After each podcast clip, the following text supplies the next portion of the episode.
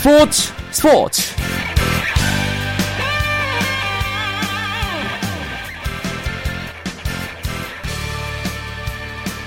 안녕하십니까. 일요일 밤 스포츠 스포츠 아나운서 이광용입니다.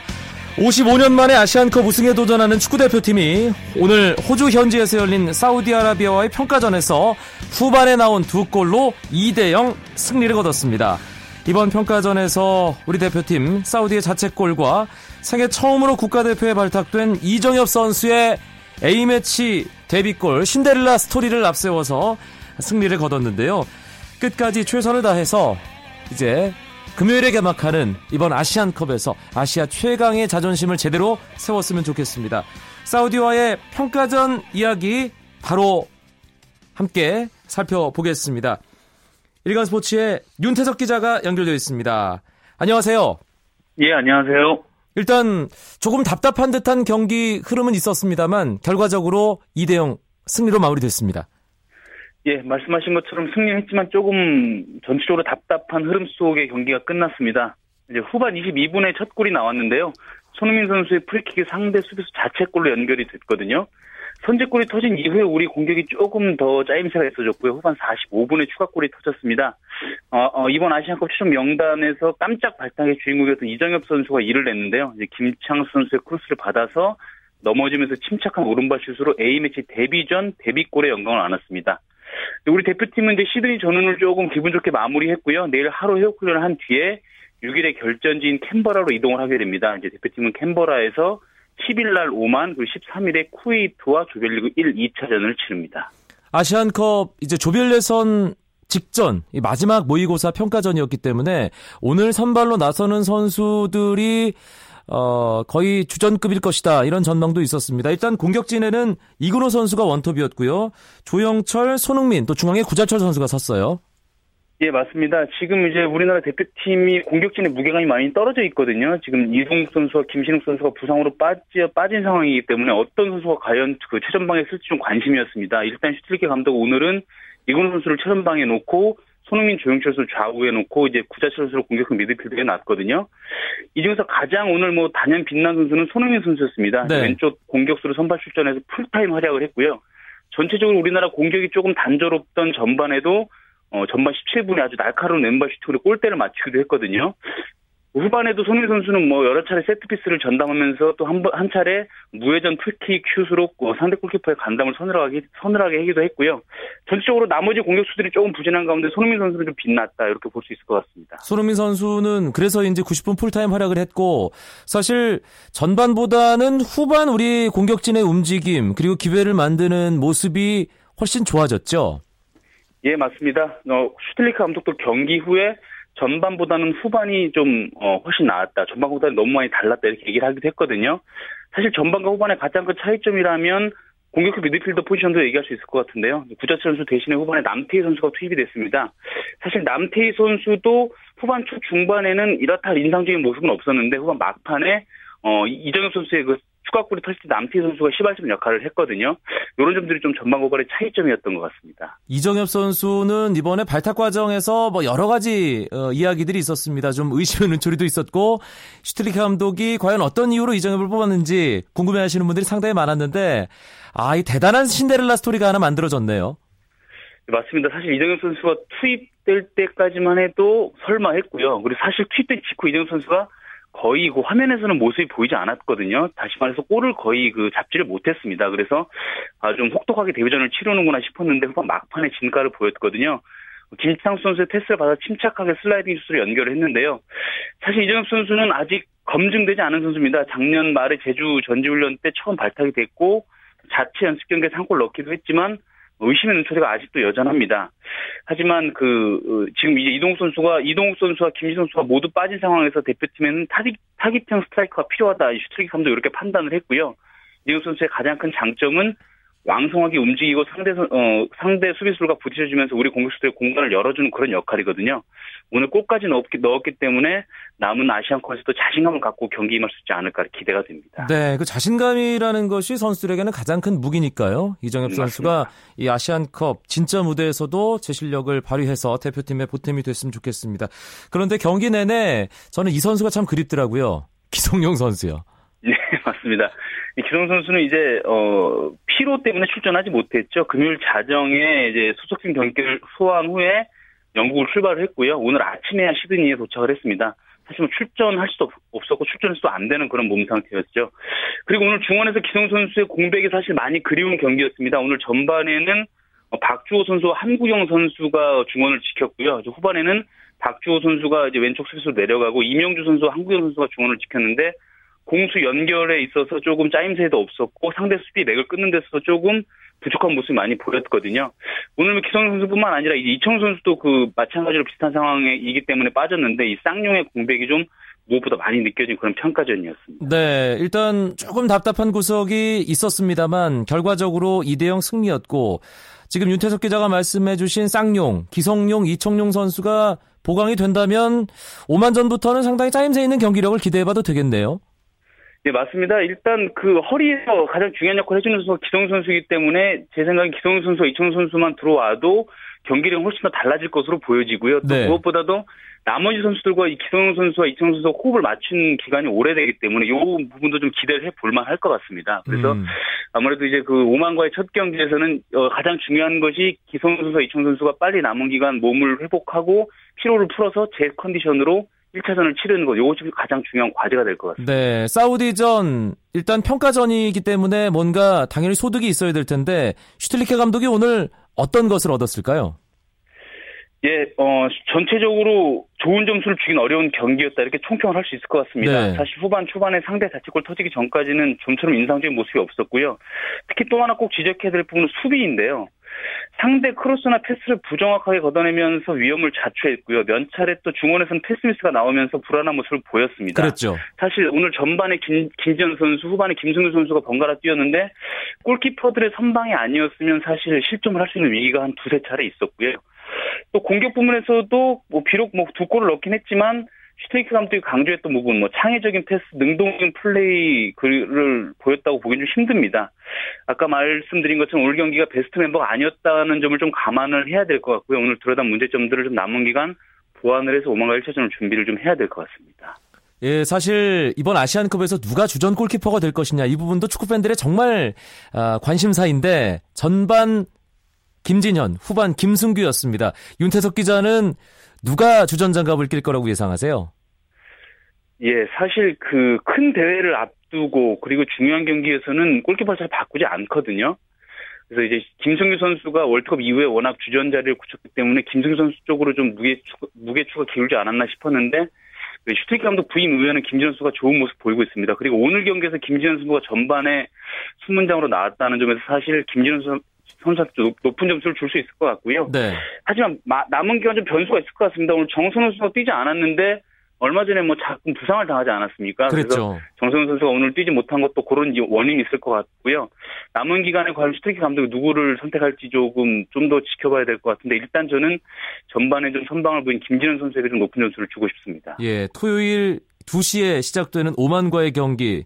한 시간쯤 전에 스타팅 멤버가 발표가 되니까 그때 확실하게 드러나겠죠. 예. 슈틸리케 호의 아시안컵 첫 상대죠. 어, 말씀드린 대로 오만 이제 토요일 오후 두 시에 우리가 만나게 되는데 어제 중국과의 비공개 평가전에서 크게 졌네요. 예, 예상 밖 참패를 당했습니다. 사 대 일로 크게 졌는데요. 오만이 최근에 가진 네 차례 평가전에서 일 무 삼 패의 어떤 저조한 성적을 안고 아시안컵으로 이제 치르게 됐습니다. 또 오만으로서는 더욱 아쉬운 게 뭐 패배도 패배지만 어, 수비수들의 부상인데요. 주전 수비수는 모하메드 알 무살라미 선수, 사드 수아일 선수가 부상을 당했다는 소식입니다. 뭐 정확한 뭐 결과까지는 지금 저희에게 좀 알려지지 않고 있는데 일단 어, 경기 후에 정밀 진단까지 받, 받았다는 걸로 봐서는 가벼운 부상은 아닌 것 같고요. 네. 또 오만 같은 경우는 사실 그 전에 뭐 몇몇 공격수들도 이미 부상이 시달리고 있었거든요. 사실 오만이 최근에 좀 급성장한 팀이라 우리가 좀 경계해야 된다 이렇게 꼽고 있는데. 어, 이렇게 일 차전 앞두고 부상을 당했다는 것은 결코 좋은 징조는 아닌 것 같습니다. 음, 사실 오만이 얼마 전 걸프컵에서 사우디아라비아에게 오 대 영 승리했다고 해서, 아, 좀 주의해야 할 팀이 아닌가 그런 생각이 들었습니다만, 중국에게 사 대 일로 졌다. 이거 뭔가 좀 들쭉날쭉한 전력이 아닌가 싶기도 하고요. 어, 희소식일 수도 있지만, 또 한편으로는 방심해서는 안 되겠죠. 예, 맞습니다. 절대 방심해서는 안 될 것 같습니다. 사실 그리고 저는 또 하나 좀 걱정이 되는 게 오만이 지금 최근 평가전에서 계속 철저하게 비공개 모드를 취했거든요. 네. 우리나라가 스태프들을 좀 평가전에 파견을 하거나 좀 보고 싶어서 절대 못 보게 했습니다. 그래서 그 베일이 아직 벗겨지지 않은 팀이고요. 사실 부상을 당했다는 소식도 어느 정도에 얼마나 부상인지 또 정말 우리나라 경기에 뛸 수 없는 부상인지 좀 연막작전일 가능성도 조금 배제할 수 없을 것 같다는 그런 생각이 들고요. 네. 사실 오만을 보면 그 최근에 아시아 팀 중에 급성, 그 급성장세가 가장 눈에 띄는 팀이거든요. 경기력도 그렇고 축구협회 차원에서도 굉장히 이번 아시안컵에 좀 크게 심혈을 기울이고 있기 때문에 예전에 오만은 다 있고 사실 일 차전 가장 중요한 경기라는 마음으로 좀 대비를 해야 할 것 같습니다. 알겠습니다. 마지막으로 K리그 관련 소식 좀 알아보죠. 어, K리그 챌린지에서 플레이오프를 거쳐서 이제 이번 시즌부터 K리그 클래식에서 다시 활약하게 되는 광주에프씨 남기일 감독 대행이 대행 꼬리표 뗐네요. 네, 맞습니다. 뭐 예상이 됐던 일이고요. 당연히 뭐 이루어졌어야 할 결과죠. 이제 광주가 남기일 감독 대행을 정식 감독 선임했다고 오늘 발표를 했고요. 감독 대행으로 지휘봉을 잡은 지 일 년 사 개월 만입니다. 남 감독은 십삼 년 팔월에 팀 맡아서 흔들리는 팀을 좀 어, 그, 그해 삼 위에 올리면서 안정화시켰고 어, 작년에는 드디어 클래식까지 승격을 시켰거든요. 남길 감독이 어, 클래식 무대, 무대에서도 강팀들과 만나서 주눅들지 않고 당당히 맞서겠다 이렇게 다부진 각오를 밝혔습니다. K리그는 지금 이적 시장이 한창 진행 중인데 가장 두드러지는 움직임을 보이는 팀은 전남 드래곤즈입니다. 네, 맞습니다. 오늘 전남 드래곤즈가 정성민 선수하고 이재남 선수 영입을 발표를 했거든요. 정성민 선수 같은 경우는 이제 그 작년 시즌 대전에서 승격을 이끌었던 주역이고요. 이진남 선수는 데인마크가 능하고 또 골도 잘 넣어서 골 넣는 수비수란 별명도 갖고 있는 선수입니다. 올겨울 이적시장에서 말씀하신 것 전남 행보가 가장 심상치 않은데요. 가장 공격적으로 그 선수 보강에 열을 올리고 있습니다. 골키퍼 김민식, 수비수 최유진, 그리고 얼마 전에 이제 크로아티아 출신 오르시치 선수를 공격수로 영입을 했거든요. 영입 작업을 사실 다 싹 마무리를 했습니다. 전남 드래곤즈가 내일 이제 그 명랑해전의 그 격전지로 잘 알려진 울돌목에서 출정식을 갖고 새 시즌을 데뷔를 하는데요. 네. 전남 올 시즌은 반드시 상위급으로 안에, 안에 들어서 자존심을 지키겠다 이런 각오를 좀 단단히 세우고 있습니다. 알겠습니다. 오늘 축구 소식 풍성하게 알아봤습니다. 일간스포츠의 윤태석 기자 고맙습니다. 예, 고맙습니다.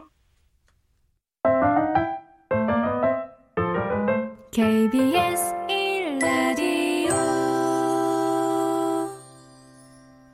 이제 휴일 농구 코트의 열기를 느끼러 떠나보시죠. 월간 루키 조현일 기자 연결되어 있습니다. 안녕하세요. 네, 안녕하십니까. 오늘 케이비엘 세 경기가 있었는데요. 고양 오리온스와 원주 동부의 경기. 원주 동부의 짜릿한 역전승이었다고요.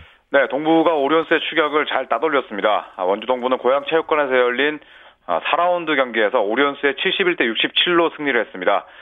오늘 승리로 동부는 이 연승을 거두면서 이십이 승 십일 패로 삼 위를 그대로 지켰고요.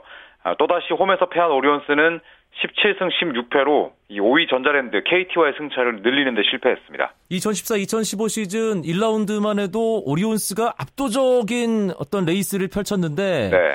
아, 참 일 라운드와 그 이후가 이렇게 다를 수 있을까 싶습니다. 최근 연패, 특히 홈 연패가 심상치 않습니다.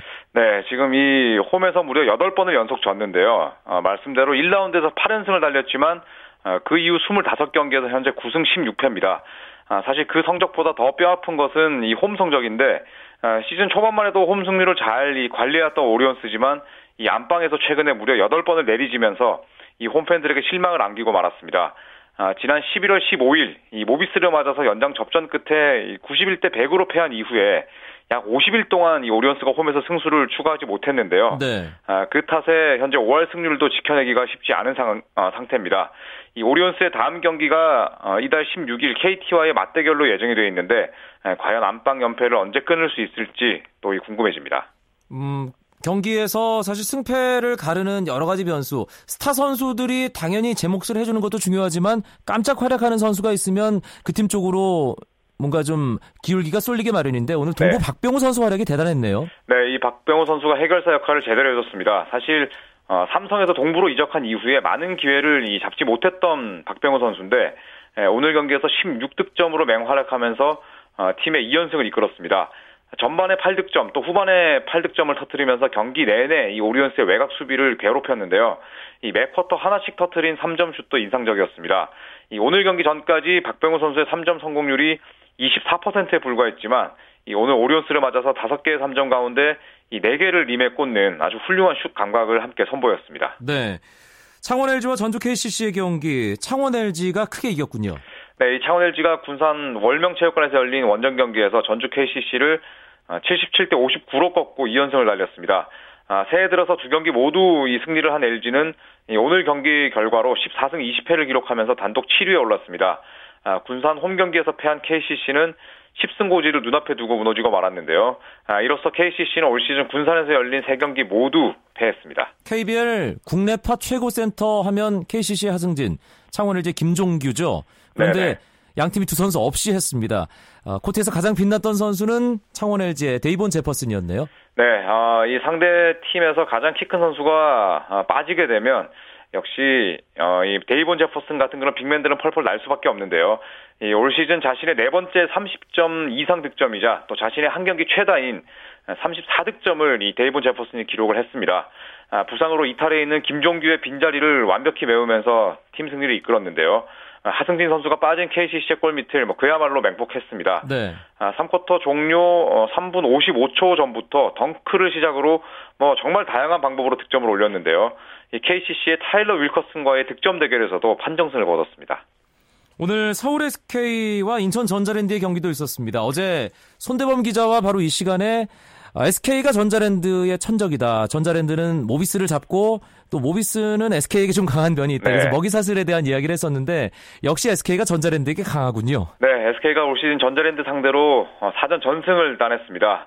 아, 이 홈에서 열린 전자랜드와의 홈 경기에서 칠십육 대 육십칠로 에스케이가 승리를 했습니다. 아, 오늘 승리로 에스케이는 시즌 사 연승을 질주하는 동시에 어, 또 이 전자랜드를 상대로 한 번도 지질 않았고요. 아, 반대로 에스케이의 덜미를 잡히는 전자랜드는 어, 오늘 열네 개의 삼 점을 터뜨렸지만 이 에런 헤인즈 선수를 막지 못하면서 패배를 떠안고 말았습니다. 에런 헤인즈가 지난 주중에 이 조니 맥도웰의 외국인 선수 최다 출전 경기 기록 깼고 네. 그 기세를 계속 경기 활약을 통해서 이어가고 있습니다. 오늘도 에이스 역할을 톡톡히 했네요. 네, 이 헤인즈가 전자랜드를 맞아서 제 위력을 뭐 백 퍼센트 발휘했습니다. 아, 이십팔 득점, 열아홉 개의 리바운드, 또 어시유트 다섯 개에 또 삼 블락슛으로 맹활약했는데요. 아, 이 경기 내내 전자랜드를 상대로 이 매치업 우위를 가져가면서 아, 승리를 이끌었습니다. 아, 일 쿼터 종료 삼 분 삼십삼 초 전에는 개인 통산 이천오백 번째 리바운드를 잡아내는 기쁨도 맛봤는데요. 네. 뭐 헤인즈 외에 또 김선영, 이 박승리 선수도 나란히 두 자리 득점을 올렸습니다. 오늘 모비스는 경기가 없었고요. 네. 서울 에스케이와 모비스 일 위, 에, 모비스 일 위, 에스케이 이 위 두 팀 간의 승차가 반 게임 차였는데 오늘 에스케이가 이겼으니까 승차가 없어지는 건가요? 맞습니다. 아, 이제 에스케이가 오늘 승리를 하면서 이십육 승 팔패, 또 모비스는 이제 이십오 승 칠패 이렇게 되면서 승차를 없애는 데 성공을 했습니다. 아, 모비스에게 승률에 밀리면서 이제 이 위를 유지를 했는데요. 어, 내일 이 모비스와 케이티의 경기 결과에 따라서 이 에스케이가 올사 휴식기 이전에 단독 일 위까지 노릴 수 있는 가능성이 열려 있습니다. 아, 올 시즌 이 에스케이가 모비스를 상대로 일 승 삼 패로 열세를 보이고 있지만 이 모비스와의 승차를 어, 영으로 만들면서 또 상대에게 심리적인 압박감을 심어주게 됐습니다. 선두 경쟁이 더 재밌어졌습니다. 네. 여자 프로농구 오늘 어떻게 됐습니까? 신한은행이 사 연승을 달렸습니다. 아, 홈에서 열린 이 사 라운드 경기에서 하나외환을 맞아서 연장 접전 끝에 팔십삼 대 칠십칠로 이겼습니다. 아, 오늘 승리로 신한은행은 사 연승을 달리면서 이 위를 굳게 지켰고요. 이 하나외환은 삼 연패에 빠졌습니다. 아, 신한은행의 이 크리스마스 선수가 무려 사십이 점을 몰아넣는 맹활약을 펼치면서 아, 팀 승리를 이끌었고 이 하나외환에서는 엘리샤 토마스 선수가 이십 득점, 열 개 리바운드, 또 아홉 개 어시스트로 활약을 했지만 팀의 패배로 빛이 발했습니다. 크리스마스 선수는 크리스마스뿐만 아니라 일 년 내내 잘하는군요. 네, 그렇습니다. 아, 알겠습니다. 농구 소식 월간 루키 조현일 기자였습니다. 고맙습니다. 네, 감사합니다. 이어서 배구 코트로 가보겠습니다. 마이데일리 강산 기자와 함께합니다. 안녕하세요. 네, 안녕하세요. 오케이저축은행과 현대캐피탈의 대결 상당히 흥미로운 매치업이었는데 풀세트 접전이었습니다.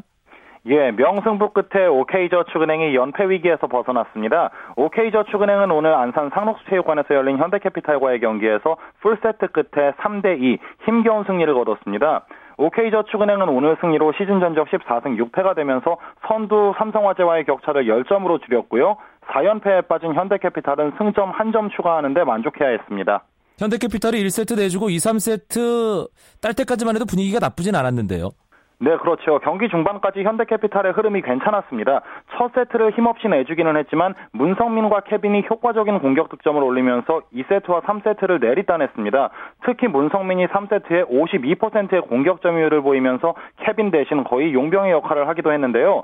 사 세트 이후부터 케빈과 문성민이 나란히 부진을 보이면서 결국 흐름을 넘겨주고 말았고요. 오 세트에서는 세트 중반 구 대 육의 우위도 지켜내지 못했습니다. 최근 좋지 않은 팀 분위기를 그대로 드러내면서 듀스 끝에 역전패를 허용하고 말았습니다. 실책이 현대캐피탈 발목을 잡았죠? 네, 범실이 많았죠. 일 세트에서 범실만 아홉 개였는데 문성민과 케빈의 공격 범실이 일곱 개에 달했습니다. 경기가 비교적 잘 풀렸던 이 세트와 삼 세트 범실을 합한 게 아홉 개였으니 그만큼 초반 흐름 잡기에 어려움을 겪었다는 얘기고요. 승부처인 오 세트에서는 결정적 순간에 범실 네 개를 저지르면서 무너지고 말았습니다. 비교적 경기를 잘 풀어가긴 했지만 고비를 넘어가는 힘이 다소 부족했다고 볼 수가 있겠습니다. 오케이저축은행은 송희채 선수가 김세진 감독을 들었다 놨다 했네요. 예, 그렇죠. 그 경기장에 가게 되면 송희채 선수의 개인 응원가가 가수 데이브레이크에 들었다 놨답니다. 송희채가 득점을 올릴 때마다 경기장에 이 노래가 울려 퍼지는데요. 네. 오늘은 송희채의 플레이를 정확히 대변하는 그런 노래였죠. 김세진 감독은 정말 그 노래가 듣기 싫다고 하면서 잘할 때는 잘하는데 안 될 때는 계속해서 헤매다 보니 어떤 게 기준인지 모르겠다면서 또 아쉬움을 드러내기도 했습니다. 오늘 공격에서는 송희채가 십사 득점, 공격 성공률 육십오 퍼센트로 제역할 이상을 했지만 본연의 임무인 서브리시브 정확도가 오십칠 점 팔 퍼센트로 평소보다 수치가 다소 안 나왔거든요. 다양한 세트 플레이를 위해서는 리시브가 우선시돼야 하기 때문에 기복 없는 플레이가 필요하다는 김세진 감독의 일침이었습니다. 여자 프로배구는 선두 엎치락뒤치락 계속 이어지고 있는데 한국도로공사가 오늘 또 선두로 올라서는군요. 그렇습니다. 성남에서 열린 여자부 경기에서는 도로공사가 아이비케이 기업은행에 삼 대 영 완승을 거두고 오 연승에 성공했습니다. 일 세트를 듀스 끝에 이십칠 대 이십오로 따낸 게 기폭제가 됐는데요. 이후 이 세트 이십오 대 십오, 삼 세트 이십오 대 십구로 여유있게 승리하면서 삼 위에서 단숨에 일 위로 올라섰습니다. 역시 오늘 경기도 니콜의 활약이 대단했죠. 네, 도로공사 승리의 일 등 공신은 외국인 선수 니콜 포셋과 베테랑 정대영이었습니다. 니콜은 오늘 블로킹 두 개 포함 이십육 점에 사십팔 점 구 퍼센트의 높은 공격 성공률을 기록했고요. 팀 전체 득점인 오십사 점에 절반 가까운 점수를 혼자 책임졌습니다. 베테랑 정대영은 서브 득점 두 개와 블로킹 하나 포함 십 득점, 공격 성공률도 칠십칠 퍼센트에 달했는데요. 최근 꾸준한 활약을 보이던 문정원이 공격에서 부진을 보였지만 정대영과 황민경이 이를 메워준 게 주요했습니다. 여자 프로배구 선두 상황 좀, 선두 경쟁 상황 좀 짚어주세요. 워낙 치열해서 말이죠. 네, 여자부 선두 다툼이 언제나 치열합니다. 오늘 경기 후에도 일 위부터 삼 위까지는 일 점 차로 다닥다닥 붙어 있는데요. 도로공사와 기업은행, 현대건설이 나란히 십일 승을 기록 중이지만 승점 삼십이 점인 도로공사가 일 위, 삼십일 점인 아이비케이 기업은행이 이 위, 현대건설이 삼 위입니다. 잘 나가던 흥국생명이 최근 사 연패로 승점 이십사 점, 육 점 차까지 뒤쳐져 있는데요. 이대로 순위 판도가 굳어질지 아니면 흥국생명이 또 한 번 선두를 위협할지 지켜볼 일입니다. 알겠습니다. 배구 소식 잘 들었습니다. 마이데일리의 강산 기자 고맙습니다. 감사합니다.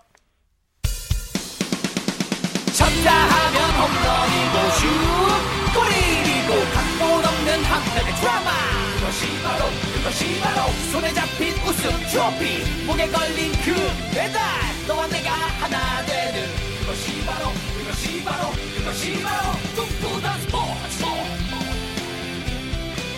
꿈꾸던 스포츠 꿈꾸던 스포츠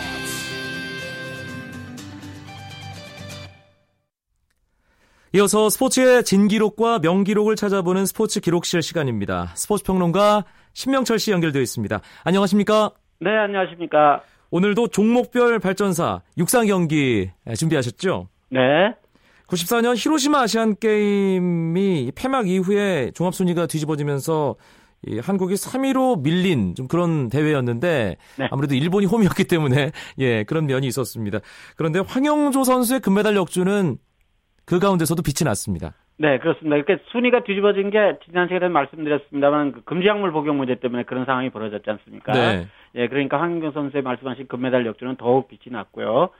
두 시간 십일 분 십삼 초의 기록이었습니다. 당시 뭐 마라톤 세계 최고 기록이 이미 두 시간 십 분 안쪽으로 들어가 있었으니까 기록적으로 보면 뭐 그렇게 썩 좋지는 않았습니다만은 어쨌든 그 원자폭탄이 투하됐던 장소인 평화공원에 오른손을 오른손을 번쩍 시켜들면서 골인하는 그 장면 정말 지금도 많은 분들이 기억하고 계시지 않습니까? 그렇죠. 예, 이 년 전, 그러니까 이 히로시마 대회 이 년 전에 바르셀로나 올림픽 금메달로 그 몬주익의 영웅이라는 칭호를 얻었던 그 감격을 재현하면서 온 국민에게 다시 한번 큰 기쁨을 안겼고요.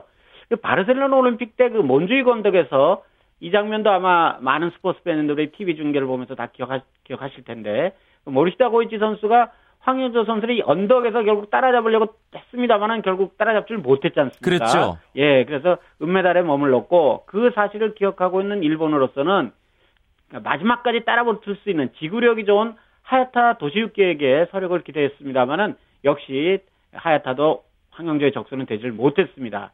그리고 황영조의 경우는 이 대회 사 개월 전인 사월 십구일 열린 그 역사 깊은 제구십팔 회 보스턴 마라톤에서 두 시간 팔 분 구 초 당시 이제 우리나라 최고 기록이었는데요. 예, 이 김한기가 갖고 있던 이 당시 한국 최고 기록을 두 시간, 원래 이 김한기 선수가 갖고 있던 기록 이십오 초 앞당기는 한국 최고 기록을 수립했습니다. 그런데 이때 황영조 선수가 풀코스가 불과 여섯 차례였어요. 네. 그러니까 올림픽에서 아시 경기대회를 제패하는 또 하나의 기록을 세웠습니다. 그러니까 다섯 번째가 보스턴 마라톤 대회였고 여섯 번째가 히로시마 아시안 게임이었습니다. 그러니까, 그러니까 탁월한 마라토너. 그렇습니다. 예. 말씀하신 대로 좀 천재적인 그런 소질이 좀 있지 않았나 음. 예, 그런 생각이 들고 네. 그리고 또 이 히로시마 대회에서는요 워낙 또 이 대회에서 황영조 선수와 하야타 선수의 그 레이스가 치열했기 때문에 삼 위로 누가 들어왔는지 기억들 잘 못하실 것 같은데. 아 저도 기억이 안 나는데요. 그러시죠.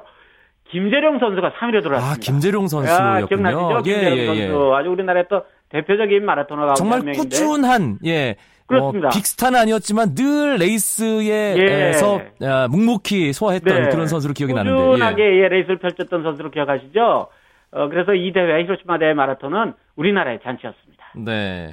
그런데 사실 이 히로시마 대회에서도 마라톤은 빛났지만 다른 육상에서는 우리가 그렇게 재미를 못 봤어요? 예. 황영조 선수 외에 남자 팔백 미터 이진일 선수, 육상 경기 좋아하시는 분들은 기억나는 인물일 것이고요. 네. 네, 그리고 이준일, 이진일 선수가 역주한 남자 천육백 미터 릴레이에서 금메달을 차지해서 금메달 숫자로만 보면 물론 직전 대회인 그 베이징, 천구백구십 년 베이징 대회보다 하나 늘어나긴 했지만 중국과 일본은 물론이고 카자흐스탄 그리고 또 그때 당시에 그 스프린터로서 아시아 지역의 스프린터로서 이름을 꽤 날렸던 탈랄 만수르를 앞세운 카타르, 카타르, 예. 예. 카타르에도 뒤지는 육상 경기만 떼놓고 보면 종합 사 위에 머물렀어요. 아, 이진일 선수 얘기하니까 또 안타깝네요. 그 금지약물 때문에 예, 세계적으로까지 경쟁력을 갖출 만한 선수가 선수를 은퇴했던 예, 그 이 년 동안 선수단에 예. 금지돼 있었었죠. 예. 그리고 천구백팔십 년 서울 대회 이후 여자부에서는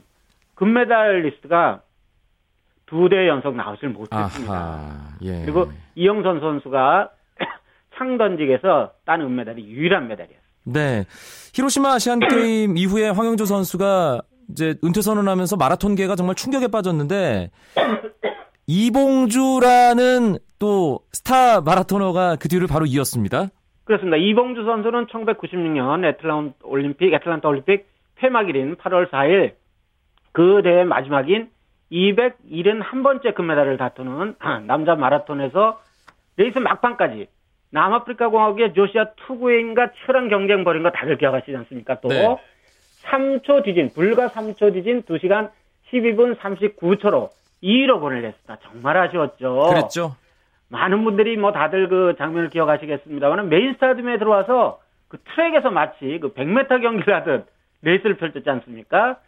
그런데 일, 이 위 선수, 그러니까 투구인과 이봉주 선수가 워낙 또 치열한 경쟁을 하는 바람에 삼 위 선수 또 기억 잘 못하실 텐데 네. 동메달리스트인 케냐의 에릭 와이나이도 이봉주와 불과 오 초 차이였습니다. 아, 그랬군요. 그러니까 두 선수의 워낙 그 카메라가 집중이 돼 있었기 때문에 그 뒤에 따라 들어온 선수가 잘 이렇게 잡히질 않았었거든요. 그러니까 일 위와 삼 위가 금은 동메달 색깔이 불과 팔 초 사이 결정이 됐어요. 아, 전 세계적으로 아마 이런 마라톤 레이스가 펼쳐진 게 전례가 다 없었을 겁니다. 네, 알겠습니다. 오늘 스포츠 기록실 여기까지 들어야겠네요. 신명철 위원님 고맙습니다. 네, 고맙습니다.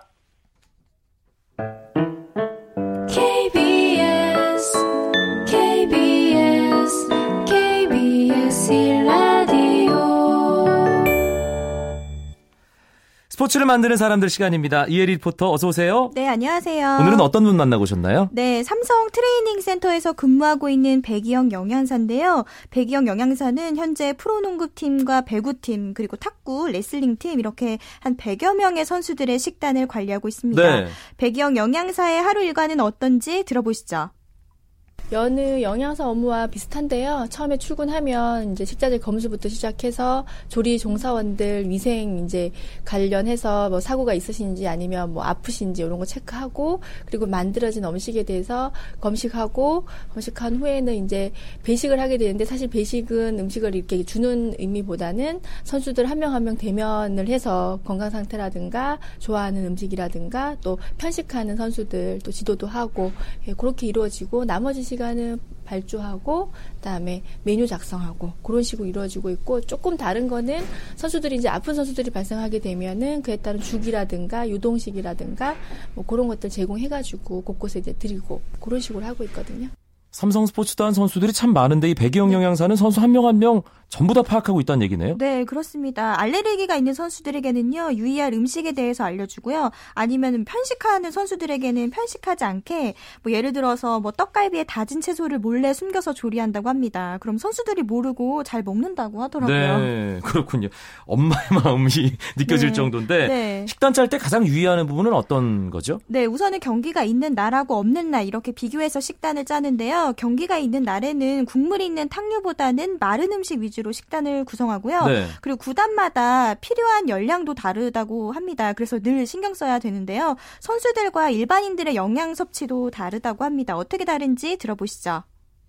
그냥 일반인들 같은 경우에는 사실 칼로리도 다 다르고요. 선수들 같은 경우에는 경기력이나 이런 거에 따라서 그리고 또 경기가 있는 날에는 전날에는 그러니까 운동을 많이 한 날에는 사실 막 이렇게 되게 피곤하거든요. 그럴 경우에는 항산화 작용을 할 수 있는 그런 음식, 비타민을 좀 더 보충해 줄 수 있는 음식으로 해서 피로 회복할 수 있게끔 그렇게 메뉴를 짜고 사실 메뉴 자체가 좀 많이 다르다고 볼 수 있어요. 그리고 여기는 구단별로 또 다 특색이 있기 때문에 뭐 배구단, 뭐 농구단 이렇게 약간 좀 많이 움직이는 선수들에 맞춰가지고 메뉴를 짜다 보면은 뭐 탁구단이나 이런 선수들이 또 너무 칼로리에 치우치기 때문에 사실 뷔페로 갈 수밖에 없는 것이 칼로리를 높여서 많이 드셔야 되실 분들은 그거에 맞춰서 또 드리고 또 나머지는 또 체중 조절을 하셔야 될 분들은 그분에 맞춰가지고 드려야 되기 때문에 가지수가 열일곱 가지 이상 나가는 거죠.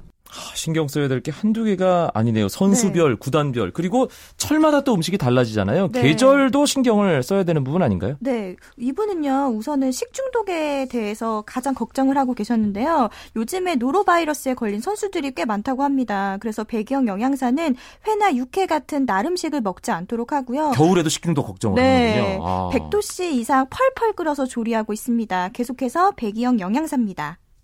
선수들이 먹고 컨디션을 회복을 해주셔야 되는 거잖아요. 그래서 사실 이렇게 맛있는 음식을 먹고 그리고 건강한 음식을 먹고 가장 이렇게 뿌듯한 것은 좋은 성적 거둘 때 그때가 가장 뿌듯하고 오늘 내 음식을 먹고 나가서 선수들이 뛰는 모습을 볼 때도 되게 뿌듯해요. 엄마 같은 마음이 들죠. 그러니까 스태프들이 사실은 되게 중요한 역할을 하는 거잖아요. 선수들이 있을 때 밥 먹는 거가 사실 굉장히 큰 비중을 차지한다라고 생각을 하거든요. 그러니까 일하시는 여사님들, 뭐 조리사들한테도 항상 얘기를 합니다. 그래서 우리가 조금이라도 잘못해서 음식에 뭔가 조금 안 좋아서 이상이 있는 음식을 제공해서 선수들이 아프다거나 하면은 정말 이거는 치명적이다. 어, 오늘 가서 기회가 하루인데 이 기회를 우리가 저버릴 수 없기 때문에 위생이라든가 뭐 음식 맛 부분도 마찬가지고 신경을 많이 써라. 어, 우리는 그냥 음식을 해주는 게 아니라 이 사람들이 조력자 역할을 하고 있는 거다라고 이렇게 항상 얘기를 하고 저도 그런 마음을 갖고 있죠. 네. 프로의식이 느껴지는 백이영 영양사의 네. 얘기까지 들으셨습니다. 오늘 이혜리 리포터와 함께했던 스포츠를 만드는 사람들 시간이었습니다. 고맙습니다. 네, 고맙습니다. 케이비에스 주간 취재 수첩 이어가보죠. 경향신문 김세훈 기자 연결되어 있습니다. 안녕하세요. 네, 안녕하세요. 대한민국 대표 축구 전문 기자 김세훈 기자. 오늘 사우디전 어떻게 보셨습니까? 뭐 전반전 좀 뭐 전반전은 별로 다른 게 없었죠. 옛날하고. 네. 후반전 들어서 선수들이 교체가 일어나고 하면서요. 어, 의도된 그리, 어, 골 그림도 나오고 했는데 선수들이 전반적으로 그동안 슈틸리케 감독이 지시한 거를 많이 수행하려고 노력을 했고요. 다만 아직 시간이 많이 걸릴 것 같아요. 팀 전술보다는 개인 전술에 의한 플레이들이, 장면들이 좀 많이 나왔죠. 슈틸리케 감독이 그동안 가장 강조했던 부분, 김세훈 기자가 다시 한번 짚어주시죠. 네, 일단은 볼 높은 점유율을 유지해야 된다. 하지만 그걸 공격적으로 유지해라. 그러면서 이제 볼 점유율과 슈팅 수가 비례해야 된다, 이런 얘기를 했는데요. 오늘 슈팅 수 십 대 십사, 슈팅 수는 좀 적었습니다. 유효 슈팅 수는 사 대 사로 똑같았고요. 그러니까 우리가 조금 더 공격적으로 볼을 점유해야 될 필요가 있고요. 공격적인 면에 적극성을 갖춰야 된다. 이것도 전반전에 조금 부진했는데 후반전 들어 선수들이 수비 쪽 선수들 공격에 가담하려고 하는 그런 플레이도 이제 보였고요. 네. 어, 내 최대 관심사가 관중수다. 근데 이대로 한다고 해서 좋은 경기 계속 후반전을 보여준다고 하면 어, 월드컵 부진으로 인해서 많이 좀 마음이 상심했던 팬들이 다시 돌아올 거라고 그렇게 기대가 됩니다. 외국인 감독을 우리가 상당히 오랜만에 맞았습니다. 슈틸리케 네. 감독 뭐 여러 가지 의미 있는 행보들을 계속 이어가고 있는데 네. 변화하는 게 김세훈 기자는 현장을 뛰는 기, 기자 입장에서 느껴지십니까? 그럼요. 예, 그러니까 한국 축구가 그동안 갖고 있던 단점들을 많이 메우려는 움직임들이 보이고 있다는 거죠. 일단은 계속 얘기하지만 유연성을, 전술의 유연성을 얘기하는데 우리 선수들이 포지션에 좀 고착화돼서 그 이외의 플레이를 잘 안 하려고 했는데 뭐 자기 포지션보다 하나 앞선 포지션에 있는 선수들의 역할, 거꾸로 자기 포지션보다 뒤쪽에 있는 선수의 역할까지 같이 에, 담당할 수 된다는 얘기를 하고요. 또 특히 우리 선수들이 백패스나 횡패스가 너무 많다. 그러면서 볼 점유율은 높지만 슈팅으로 연결을 못 시킨다. 그래서 의도적인 전진 패스로 인해서 좀 간결하고 확실하게 깔끔하게 좀 공격을 마무리해라, 이런 것도 했고, 또 대표팀 부임, 감독 부임하고 나서 무엇보다도 선입견이나 편견을 배제하고 내가 선수를 새로 보겠다. 그런 것들이 그동안 좀 많이 부름을 받지 못했던 선수들의 의욕을 불어넣은 거죠. 네. 그런데 조금 전에 김세훈 기자가 말씀하셨던 슈틸리케 감독의 강조점. 오늘 사실 전반에 거의 안 됐고 후반에 네. 조금 나아지긴 했습니다만 네. 오만전, 쿠웨이트전, 호주전, 이 조별예선 이제 시작되면 좀 많이 좋아지겠죠? 근데 뭐, 뭐 아시겠지만 축구가 뭐 컴퓨터 게임하듯이 누가 마우스를 잡냐에 따라서 경기가 달라지기에는 시간이 좀 많이 걸립니다. 네. 우리 선수들이 노력은 하고 있지만 아무래도 시간이 조금 더 필요할 수밖에 없고요. 냉정하게 보면 우리 전반전 플레이가 우리 옛날의 플레이였고 후반전은 그래도 그걸 선수들이 좀 극복해내려고 하는 움직임이 좀 보였던 플레이예요. 그러니까 우리 팬들이 당장 보시기에는 아니 감독이 바뀌었으면 뭐 플레이가 좀 달라져야 되는 거 아니야? 근데 왜 예전이랑 비슷해? 이런 생각 갖지 마시고 그렇게 한 나라의 축구가 그렇게 쉽게 바뀌지 않으니까요.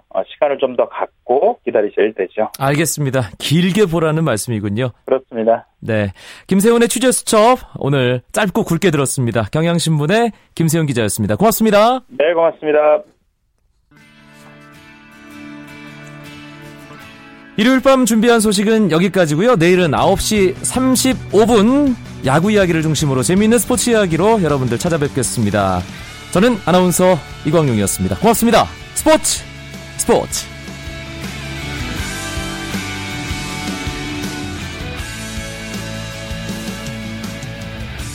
As the sun goes down in front of me, reminds me where I wanna be,